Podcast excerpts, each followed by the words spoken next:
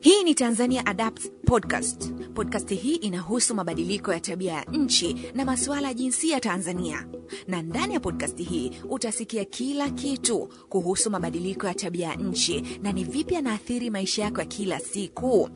Kila wiki utakuwa na mimi Mary Goret Richard na mgeni wangu wa wiki, tukikudadavulia kwa undani. Tunaanzisha mjadala kujadili namna gani tunaweza kukabiliana kwa pamoja na mabadiliko ya tabia ya nchi Tanzania.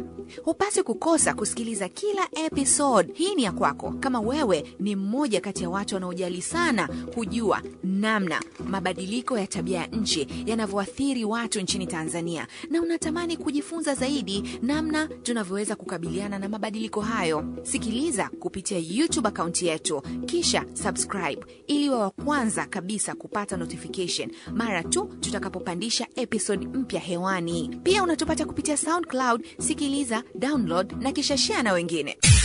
Tanzania Adapts Podcast. Msikilizaji, kwenye Tanzania Adapt wiki hii tunaangalia majanga, sana sana haya majanga ambayo yanasababishwa na mabadiliko ya tabia ya nchi, na tunataka kufahamu kwa undani kabisa majanga hayo ni yapi, kwa sababu mimi pia sio mtaalam sana, na tuko kabisa kwenye eneo sahihi kabisa la kikosi ambacho kinahusiana na masuala ya majanga, uokoaji, lakini pia na uh, kikosi chetu hiki cha uh, jeshi la zimamoto na uokoaji. Hawa ni wataalamu kabisa wa masuala haya ya majanga, na watatuambia kwa undani majanga hayo tunayoangalia leo hasa hasa haya ambayo yanasababishwa na mabadiliko ya tabia ya nchi ni yapi, na wao kwa nafasi yao wana- wanahakikisha vipi kwamba wananchi wanapata ujuzi wa namna bora ya kujikinga ama kujiokoa na haya majanga pale ambapo yanatokea. Tuko kwenye uh, ofisi ya jeshi la zimamoto na uokoaji, na hapa tumekutana na kamanda wa jeshi la zimamoto na uokoaji mkoa wa Ilala, mrakibu Elisa Mugisha. Nimepatia eh? Kama ulivyonitambulisha. Ni mrakibu wa zimamoto na uokoaji Elisa Mgisha, Kwa sasa hapa ni kamanda wa jeshi la zimamoto na uokoaji mkoa wa zimamoto Ilala. Tunashukuru kwanza kutukaribisha ofisini kwenu. Asante, karibuni sana. Asante sana na msikilizaji um, wetu atakuwa anashangaa kwamba leo kwa nini tuko kwenye jeshi la zimamoto na uokoaji, ingawa nimesema kwa kifupi kwamba mnahusika moja kwa moja na masuala ya uh, uokoaji. Hebu tuambie kwa, kwa undani kabisa tunaposema kwamba um, uh, majanga na uokoaji, ni majanga gani hasa ambayo nyinyi mnadili nayo na uh, kuhakikisha kwamba mnakabiliana nayo ipasavyo? Asante sana. Niseme kwa kifupi, kwa sababu jeshi la zimamoto na uokoaji ni pana sana, mnashughulikia dharura zote, hata hayo majanga uliosema, dharura zote ambazo ni tofauti na mambo ya uhalifu ambayo yanashughulikiwa na jeshi la polisi. Kwa jeshi la zimamoto na uokoaji kama inavyoitwa, kuna masuala ya moto na masuala ya uokoaji, na uokoaji kuanzia kwenye ajali mbalimbali ziwe ni za mitambo za magari ya barabarani, vyombo vya usafiri vya aina mbalimbali, maokozi majini, kwenye majengo marefu, kila mahali ambapo utakutana na dharura inahitaji uokoaji, basi wahusika ni jeshi la zimamoto na uokoaji. Kwa hiyo kwa kifupi, unaweza ukasema ni dharura zote zinahusikana na jeshi la zimamoto na uokoaji, kwa sababu sehemu ambayo inahitaji maokozi, sisi ndo tunahusika na maokozi yako ya aina mbalimbali. Kuna vitu kabla kutumbukia kwenye mashimo tunatoa kwenye maji vina virefu. Kuna wengine wachimbaji wadogo wadogo na wakubwa kwama kwenye migodi yao, kila aina yote ya uokoaji sisi tunahusika. Umetuelimisha hapo, kwa sababu tunasikia tu fire fire. Eh, ni kweli. Maana wanaita zimamoto wanaishia hapo, lakini jeshi la zimamoto na uokoaji. Na Kiingereza ni Fire and Rescue Force, jeshi la zimamoto na uokoaji. Kwa hiyo watu wanaishia fire wanafupisha, lakini kuna rescue pia. Ni dharura zote ambazo zinahitaji maokozi, sisi tunahusiana nazo. Sasa hapo kwenye dharura, ni dharura zipi hasa ambazo zinahusiana na haya mabadiliko ya tabia ya nchi ambayo tunaona yanatokea sasa hivi duniani? Ah, tukienda kwenye tabia mabadiliko ya tabia ya nchi, kwanza upande wa moto, unaona ni mioto ambayo sio ya kawaida, inaweza ikatokea kama tumepata moto katika mlima Kilimanjaro, tunapata moto kwenye misitu. Hii yote inatokana na mabadiliko ya tabia ya nchi. Lakini ukija kwenye maokozi, unaona kuna vimbunga, kwa mfano kuna hizi tsunami zinatokea, ni mabadiliko ya tabia ya nchi. Kwa mfano mvua zikinyesha ambazo sio za kawaida, tunapata mafuriko mengi sana. Kwa mfano inakuwa jua linawaka afu mvua ikinyesha inakuja na mafuriko. Hayo yote ni mabadiliko ya tabia ya nchi, kwa lazima ujiandae kwa ajili ya uokoaji. Sana sana sisi kwenye mabadiliko ya tabia ya nchi tunaona sana sana ni vimbunga vinatoka upande ukanda wa bahari pamoja na mafuriko yanatokea kwenye mito na sehemu za mabondeni. Yale matetemeko tunaweza pia kuyaita ni majanga ambayo yanasababishwa na mabadiliko ya tabia nchi. Kwa mfano, kuna kipindi fulani Tanzania tulishuhudia tetemeko kule Bukoba. Ni sahihi kabisa, ni vitu ambavyo vinatokea ambavyo havikuwepo zamani kulingana na mabadiliko ya tabia nchi. Ndio maana unaona vitu kama matetemeko ya ardhi tunahusika, unaona mpaka milipuko ya volkano. Yote hayo ni mabadiliko katika ya tabia ya nchi ambao sisi inabidi tujipange kwa ajili likitokea tuweze kuokoa watu wasipoteze maisha wala kupoteza mali zao. Na hatua ni zipi pale ambapo janga linatokea? Tukienda kwenye hatua za uokoaji, hatua ni zipi kuanzia kwa mwananchi wa kawaida kabla haijafika kwenu zimamoto? Kwa mfano, um, tetemeko limetokea ghafla tu, mimi niko nyumbani kwangu, naweza nikaanza na hatua ipi kwanza kuanza kujiokoa kabla nyinyi jeshi la zimamoto hamjafika? Ah, hatua ziko nyingi. Kwanza ni kuchukua tahadhari, na kwenye tetemeko la ardhi, sehemu ambazo lishatokea au linawezekana likatokea, kuna unaanzia kwenye ujenzi, kuna namna yake ya kujenga nyumba zake ili hata likitokea madhara yawe madogo. Lakini ukisikia kama upo ndani, kuna namna ya kushauri mtu ajikinge vipi. Tetemeko la ardhi huwa aliendi muda mrefu sana, ni dakika moja, dakika mbili. Kwa hiyo unaweza ukaporomosha jengo. Kwa hiyo kuna namna unaweza ukajihifadhi. Kwanza ni ukaa kwenye kona, au kama kuna mlango, kuna slabu, unakaa chini ya slabu, ili vile vikishuka, ile slabu inaweza ikakukinga. Slabu ni nini? Tuseme ni, ni zege, labda nasema sehemu yote ambayo patakuwa pamejengwa juu kuna zege, hata kama ni sehemu ya mlango ya kibaraza, panakuwa ni sehemu ambayo ni nafuu, pana usalama. Kama hamna sehemu za namna hiyo, basi ni, ni, ni nafuu kakata chini ya meza. sababu vile vitu vikishuka, meza inakuwa inaweza ukaimiri kwa muda mfupi kidogo kuliko kukaa sehemu ya wazi.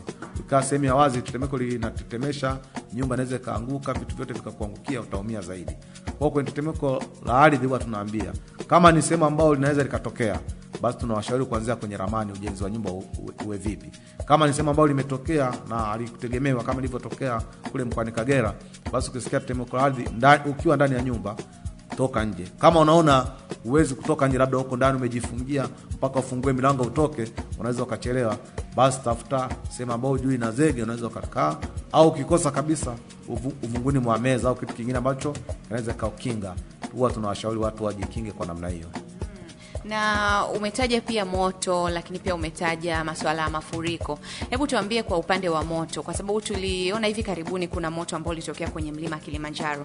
Kwa hali ya kawaida tu pale, mwananchi anaingiaje, anahusikaje kwenye ku, um, ku, kujiokoa ama kuona kwamba hili ni janga ambalo limesababishwa na mabadiliko ya tabia nchi, na, na mimi nafasi yangu ni hii kama mwananchi wa kawaida kwenda kuokoa aidha ule mlima ama kujiokoa yeye mwenyewe, kama labda anaishi maeneo ya pale karibu ama labda ni mtalii alikuwa ameenda.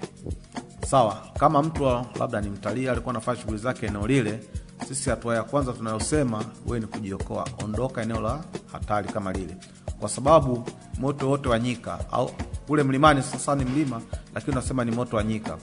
Kule kuna upepo. Upepo ukibadilika unaweza ukapunguza, alafu kuna vitu vinaungua haraka, kwa sababu unakuta labda ni majani ameshajikusanya muda mrefu sana, yale yakiwaka anaweza akakuumiza, alafu unaweza ukawa unatembea unafikiri uko sehemu salama kumbe huko chini moto ushaunguza vitu, wewe unakanyaga, unaweza ukaumia. Kwa hatua ya kwanza, mazingira kama yale, ni wewe kuondoka eneo la tukio kabisa, kwa sababu kupambana na moto wa nyika kwa mtu wa kawaida ni ngumu sana, lakini kuna watu maalum e, ambao ni jeshi la zimamoto na uokoaji, wanaweza wakatengeneza timu nyingine za uokoaji, wanawaongoza. Kwa sababu ule moto wowote lazima uende kulingana na, na upepo ukienda tofauti na upepo, maanake unaweza kusababisha madhara zaidi, na upepo una tabia ya kubadilika. Kwa lazima wawepo watu ambao ni maalum wa kuwaongoza namna ya kupambana na mioto ya nyika. Ni mioto ambayo ni hatarishi sana, kwa sababu inakuwa ni mikubwa na inabadilika badilika kulingana na hali ya hewa ya maeneo yale. Na, timu hizo za uokoaji waga zinatoka miongoni mwa wananchi. Kwa mfano kama uh, wananchi tu ambao wanaishi karibu na hayo maeneo, huwa kuna jinsi ambavyo na wenyewe huwa wanapewa elimu ama na wenyewe wanahusishwa ama labda kuingia kwenye timu mbalimbali kwa ajili ya kusaidia na kupewa labda mafunzo ama skills mbalimbali. Ndio. Kwa mfano hapo mlima Kilimanjaro kuna mamlaka fulani inaitwa KINAPA, wale wana watu wao, lakini kuna makampuni ya waongoza watalii wana vijana wao, kuna watu wengine wamezunguka pale, wanajamii kwa wale huwa wanapewa mafunzo, na pale sio mara moja mara mbili mioto imetokea, lakini zile timu zinakaa pamoja, zinakuwa zina zinashirikiana. Lazima yupo mtu wa kuwaongoza, kwa sababu kama hakuna mtu wa kuwaongoza, badala ya kupambana na moto, mtapambana kutafutana, nyinyi wenyewe mmepoteana. Kwa mtu anapita huku anapita huku, amuonani, kwa mnaweza mkatumia muda mrefu sana kutafutana nyinyi wenyewe kwa wenyewe. Kwa lazima wawepo kila timu labda watu hamsini na mtaalamu fulani anawaongoza, watu ishirini wana mtaalamu fulani. Kwa hiyo na hiyo kitu amwezi mkaifanya siku ya tukio, uwe inatakiwa kuwe na tabia ya kukutana ku, ku, ku, kufanya mazoezi ku practice kwamba moto ukitokea tutakutana hivi tutagawana hivi tutaenda hivi tutaongozana hivi ili kama kuna makosa madogo madogo mnarekebisha kabla tukio halijatokea lakini kama mmekutana siku hiyo na watu tunahimiza sana watulie. Maanake watu huwa wanakuwa na kiwewe. Ukishakuwa na kiwewe maanake umepoteza mwelekeo. Kwa mtu anaona "Ah, bora mchelewe kidogo lakini unavyoenda kufanya kazi mifanye kwa ufanisi. Lakini mkifanya kwa haraka na kwa pupa mnaweza mkapunguza ufanisi. Badala ya kupambana na ule moto mnaanza kupambana nyewe kwenye moshi kutafutana ajulikana nani yuko wapi ameshika nini au mwingine amechoka baada mnaanza kumbeba mtu kumtoa eneo la hatarishi kumpeleka eneo salama kwa lazima mnakuwa na mazoezi na mnapeleka timu ambayo imejiimarisha ina mafunzo. Sio bora mnakusanyana tu kwamba twende. Hapo mnaweza mkasababisha tena madhara kwa upande wa uokoaji wenyewe ndio maana naona hiyo inajibu pia swali lako kwamba watu wengi wanakuwa kilalamika faa imechelewa. Tumekuwa hapa moto labda umetokea wamechelewa kufika kumbe pia huwa hiyo ni sababu mojawapo. Hapana sio hiyo ya kulalamika ni kitu kingine tofauti. No, no, no, yani sababu ya kusema kwamba labda mmechukua muda kujiandaa kabla ya kufika kwenye eneo la tukio. Hapana lazima ufike kwenye eneo la tukio kwa wakati. Eh, okay, unafika eneo la tukio kwa wakati unavyokuwa unaanza kazi lazima uchukue muda kidogo kufanya assessment yaani ukifika kusema naweza kupambana hujajua ndani kinaungua nini kuna njia za kutokea je kuna watu wako ndani. Lazima uchukue muda fupi kidogo ufanye assessment atakuwepo kiongozi. Anasema sasa ni salama watu kuingia. Unaweza ukaingiza watu kwenye moto kumbe jengo lenyewe limeshaungua muda mrefu limeshadhoofika lika- kwa lazima ufanye assessment kidogo kiongozi. Lakini unafanya assessment huwezi mtu wa kawaida kunotisi. mtu anafanya assessment au anaandaa vifaa. Akirudi anambia huyu pita huku wengine pita huku wengine ingia ndani pambane na moto. Kwa hiyo niliyosema ni ile ambayo ni moto wa nyika ambao ulikuwa ni mfano wetu. Inakuwa na timu za watu wengi na watu wengi sio kazi yao ya kuzima moto. Mmewaazima labda ni nguvu kazi. Mmeenda kwenye kambi ya jkt mmewachukua vijana wa jkt labda mia tano. Lazima mwapangie kwamba mtaenda na huyu kwa utaratibu huu.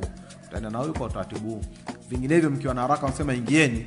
Kuna wengine atashindwa kupumua wengine ataathiriwa na moshi wengine watapotea. Sasa mkishapotezana kama mmoja aonekani hiyo kazi mnaoifanya hawezi kuwa na ufanisi. Mtakuwa mnahangaika mwenzetu yuko wapi.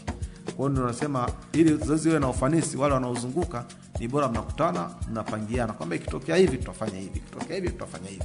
Kabla tukio lenyewe haijatokea okay sawa. Hiyo hiyo ni, ni taarifa nzuri sana. Kwa mfano sasa um, hiyo utengenezaji wa timu na kuhakikisha kwamba uokoaji unakuwa wa ufanisi inaenda mpaka kwenye haya majanga mfano ya mafuriko uh, ambayo yanatokea mara nyingi sana kwenye mitaa yetu. Tunaona uh, jamii labda zinakumbwa na mafuriko na wananchi wanakuwa hawana ule um, uelewa wa kutosha namna gani ya kujiokoa na yale mafuriko. Au unakuta labda wengine wanao uelewa wanabebana au wanatumia labda vifaa mbalimbali kwa ajili ya kutoka kwenye mafuriko mfano tu labda hapo jangwani eh, kipindi kile mafuriko yanatokea mara kwa mara. Huwa kuna um, timu ambazo pia mnaziandaa kwa upande wa wananchi kukabiliana na majanga kama haya ya mafuriko na mwamko uwaga ukoje wa wananchi kushiriki moja kwa moja? Sawa. Kwa mwananchi moja moja tunaandaa lakini tunakutana na changamoto mbalimbali. Lakini kwa mkoa wetu wa dar es salaam tuna kitu kinatuunganisha kinaitwa damat. Damat ni dar es salaam agency emergency response team. Ni taasisi mbalimbali za wadau zinakaa pamoja kukabiliana na tukio kabla ijatokea kwamba in case tunapata mafuriko tunakuwa tunajua je kuna sehemu tunaweza kupata boti kuna sehemu tutapata waokoaji. Kwa hiyo sisi tunashirikiana hapa. Tupo na watu wa red cross msalaba mwekundu tupo na watu wa skauti jeshi la zimamoto na uokoaji jeshi la polisi e, watu mbalimbali. Na tunashirikiana na wale e, wa, kutoka kila halmashauri. Kuna mwakilishi ambaye anadili na mambo ya maafa ambao wale ndo wanakuwa na dini na jamii moja kwa moja. Kwamba sehemu fulani kuna watu nyumba imezingirwa na kitu fulani tunashirikiana. Tuna taasisi mpaka nyingine zina drones kabisa wanapiga picha sisi tunaona tunajua ah, kuna watu wamekama sehemu fulani kuna kitu kiko sehemu fulani bonde zima hili.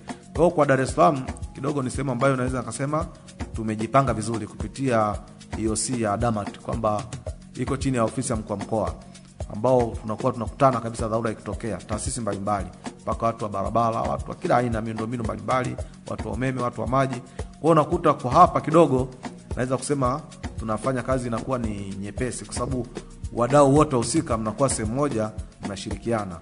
Kwa hiyo unaweza mimi nikiokoa kama nimemkuta mtu ana hali mbaya sina sijamwezesha kufika hospitali maanake nakuwa sijasaidia. Kwa hiyo tunakuwa mpaka na watu wa ambulance mtu akitoka ana hali mbaya tunampa huduma ya kwanza ambulance ipo anapelekwa hospitali na watu hospitali wanakuwa wanajua kuna tatizo limetokea sehemu fulani, kuna watu tuta- tutawapokea kwa dharura, anakuwa kuwa ameshajipanga. Kwao sehemu nyingine unaweza ukamwokoa mtu sawa, nimemkuta na hali mbaya, nikampa huduma ya kwanza, lakini sijamwezesha kufika hospitali kwa wakati. Kwa hiyo naweza nikampoteza au nikamsababishia madhara zaidi. Kwa kwa Dar es huwa tumejipanga hivyo, watu ambulance wanajua na tuna mawasiliano yetu vizuri, na watu wa hospitali wanajua, tunashirikiana nao. Kwa hiyo swala lolote linahusu maokozi ikitokea yale makubwa, sio mtu mmoja tu katumbukia kwenye shimo, yale ambayo ni mafuriko au swala lolote la dharura ambalo lina impact kubwa kwa jamii, sisi huwa tunalishughulikia kwa pamoja. Aha, umetaja changamoto kwa upande wa wananchi, huwa ni zipi sana sana? Ah, changamoto za wananchi, ya kwanza kabisa ni taarifa. Wananchi hawatoi taarifa mapema. Mfano mafuriko yakitokea, Eh, mafuriko yakitokea, yeye anaanza kuhamisha vitu vyake, anatoka au mwingine analinda, anaona hawezi kuhamisha vitu vyote, anabaki mle mle ndani, analinda mali zake kwamba zije zikaibiwa. Kwa hiyo mnafika pale, mnaona nyumba imezingirwa na maji na maji yanazidi kuja, ukimwambia tokee, naambia mimi sitoki, haya maji yanapita njia tu hapa, nikitoka hapa vitu vyangu vitaibiwa. Lakini unakuta vitu vyenyewe vinasombwa na maji, naye anaweza akatalisha maisha yake. Lakini pia wanakuwa watoi taarifa dharura yoyote, namba ya dharura ni moja moja nne moja moja nne. Ukipata dharura aina yoyote, ukifika hiyo msaada una, unafika haraka. Sasa wengine anaona mvua inakuja, asema maji ya kupita hiyo, anachukua vitu chini, anaweka juu ya dari, vingine anaweka juu ya meza, maji yameshaingia ndani, lakini yale maji huwezi kujua huko yalikotokea na nguvu gani. Baadaye mtu anasombwa na maji, anaondoka. Kwa hiyo taarifa hawatoi na hawataki kuondoka maeneo hatarishi. Anakwambia mvua ikiisha, maji yatakauka, mimi naenda mali zangu wengine hapa Jangwani, Kigogo tunatwaga kwa nguvu, kwa sababu kama tushafika, mtu atai kutoka, inakuwa hatuwezi kumwacha, lazima tumtoe, tuhakikishe kwamba yeye anakuwa salama. Sasa mwingine anakuwa anasema kuna vibaka hapa, nalinda mali zangu. Hiyo ni changamoto ambayo tunaipata kwa watu wengi. Mwingine anasema nikitoka hapa nitapigwa picha, nitafanyaje? Wanakuwa wanaweka ugumu, lakini kuna watu hasa watoto, wanawake wanakuta wanasombwa sana na maji kwa hiyo wengine wanang'ang'ania mle ndani. Hiyo ni changamoto kubwa sana, hawatoi taarifa, alafu wanangania kule ndani kwamba wanalinda kwa kisingizio kwamba wanalinda mali zao. Hmm, umetaja wanawake na watoto, nitakuuliza swali kuhusiana na hilo. Kwanza, mwananchi anawezaje kujua hapa kwamba kuna uwezekano janga likatokea? Pengine anaona hili sio kama umesema, mvua ni ya kupita, kwa hiyo hili sio janga kwangu. Anawezaje kutambua kwamba hapa kuna uwezekano janga likatokea, nichukue hatua? Ah, Yaani huko bondeni kabisa, yaani hapo sio swala la kwamba anaweza kutambuaje. Anajua kabisa mvua ikinyesha hapa maji yatanisomba. Sasa anakuwa ajui atakuja kwa kasi ya namna gani. Wakati mwingine kipindi cha masika, watu wengine wanahama hata mvua zijanyesha. Sasa bana, tuhame bana, tumesikia kama mvua inaweza ikawa kubwa. Kwao wanajua kabisa hapa ni eneo ambalo ni hatarishi, sio kwamba hawajui. Lakini unakuta mtu anaangania kukaa sehemu, anasema hapa jirani Kariakoo naenda kwa mguu, sasa nikakae Mabwepande huko au nikakae si Kigamboni huko Kariakoo, nishazoea kwenda kwa mguu kule mbali, hii njia ya kupita. Kwa mtu unakuta anajua, kwa sababu yuko katikati ya njia ya maji. Kwa hiyo sio kwamba anakuwa afahamu, anafahamu na kweli maji yakuja, anapata athari, mali za watu zinaondoka kila wakati. Kwa hiyo huwa tunawaelimisha watoke, na wengine wanatoka wenyewe, lakini wengine wana- wanang'ania mle ndani. Kwa ni tabia ambayo kidogo wananchi wamejijengea, hasa mi naangalia hapa eneo la Jangwani hili kwa kila mwaka anapata shida lakini atoki pale. Kila mwaka anapata shida lakini atoki. Kwa hiyo sio kwamba hajui, anaona kabisa kwamba hapa niko kwenye njia ya maji, na mkimwambia naye anaelewa kabisa, na anatoa mifano, jirani zake waishapoteza maisha, wengine wengine anasema vitu vyake vishapotea, lakini ndio basi wanakuwa ni wagumu kidogo. Sawa, nani anawajibika kuwapa hii eh, hii elimu sana sana, na process huwa ni ipi ya kuwapatia hii elimu? Kwa sababu inaonekana labda kuna mahali tunakwama kwenye kuwaelimisha kiasi ambacho waweze kuwa um, kupata huo ujuzi, kujua kabisa kwamba um, janga limetokea, natakiwa kuondoka, yani uh, ni maisha yangu tunakwama wapi hapo kwenye upande wa kuwapatia elimu ili waweze kuwa eh, ku- ku- kuji- kuji- zaidi kwenye kujiokoa? Ah, mimi kwa mtazamo wangu binafsi sio swala la mtu mmoja au taasisi moja, ni kwamba wote tushirikiane. Kwa mfano, unaweza kukuta labda mheshimiwa mkuu wa wilaya ameshaelimisha, mkoa amewaelimisha, wenyewe wanakimbilia kwa diwani au kwa mbunge. Sasa mbunge yeye lazima atumie lugha ambayo ni laini e, watu wamwelewe, kwa sababu akitumia lugha ambayo sio laini wa- wanaweza wakamsambazia maneno mengine tofauti, kama tunamsubiri huyu e, kipindi fulani. Kwa hiyo ni wote tukubaliane, yani sio mtu mmoja kwamba sasa jeshi la zimamoto na uokoaji ndo tuwaelimishe au wanasiasa ndo waelimishe au viongozi wa serikali. Ni wote kwa pamoja tukubaliane kwa sababu madhara yanatokea na yanaonekana kwa macho, sio vitu vya kuhadithiwa. Sisi hapa tume tumekuwa tukichukua kabisa miili na tunaenda kuchukua, imeshafika eneo la Muhimbili nyuma kule, mtu amesoma na mafuriko, tunaenda kuwatoa mwili mwingine umezama kwenye tope siku mbili siku tatu, wengine wanafahamika, wengine hawafahamiki. Kuna wengine wana- wana- huwa wanalazimisha kuvuka, wanasema maji ni kidogo sana haya, hasa mvua ambazo kwa eneo la Jangwani, mvua, mvua ambazo hazijanyesha Dar es Salaam. Mvua inanyesha mbali sana huko, maji yanakuja yenyewe. Hapa Dar es Salaam kunakuwa hakuna hakuna mvua.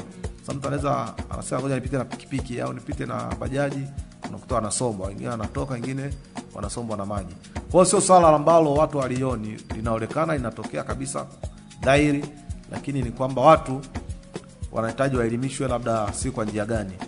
Nadhani elimu ni endelevu. Umesema nani anawajibika? Ni wote kwa pamoja. Chombo cha habari kinawajibika, viongozi wa serikali za mtaa, viongozi wa serikali kuu, viongozi wa dini, wanajamii wenyewe, ni kuelimishana tu, ili kuhakikisha hatupotezi maisha ya watu kwa majanga kama yale ya mafuriko.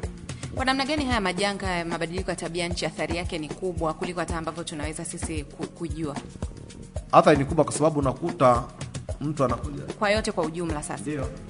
Mtu labda na, anatoka nyumbani kwake amekuja kutafuta kipato cha familia mjini, kabla hajaingia mjini, eneo la Jangwani pale anakutana na mafuriko. Kwa yule mtu yakimsomba, kama akipoteza maisha, ile familia yake aliyokuwa kuja amekutafutia kipato itaishi itaishi vipi? Huyo mtu kama ataumwa, maanake itahitaji atumie akiba yake kwa ajili ya matibabu. Wale ambao walikuwa anawatafutia kama familia wataathirika, lakini kama alikuwa na biashara zake, labda analipa kodi, anafanya hivi, maanake inaweza ikaumbisha uchumi wa familia mpaka uchumi wa taifa kwa ujumla. Okay, sawa. Um, wanawake ulitaja wanawake na watoto, kwa namna gani hawa wanakuwa ni waathirika zaidi uh, pale majanga yanayosababishwa na mabadiliko ya tabia nchi yanapotokea kuliko makundi mengine, na wao hatua zao za uokoaji ni tofauti kuliko haya makundi mengine, kwa mfano kundi la wanaume? ya ni sahihi.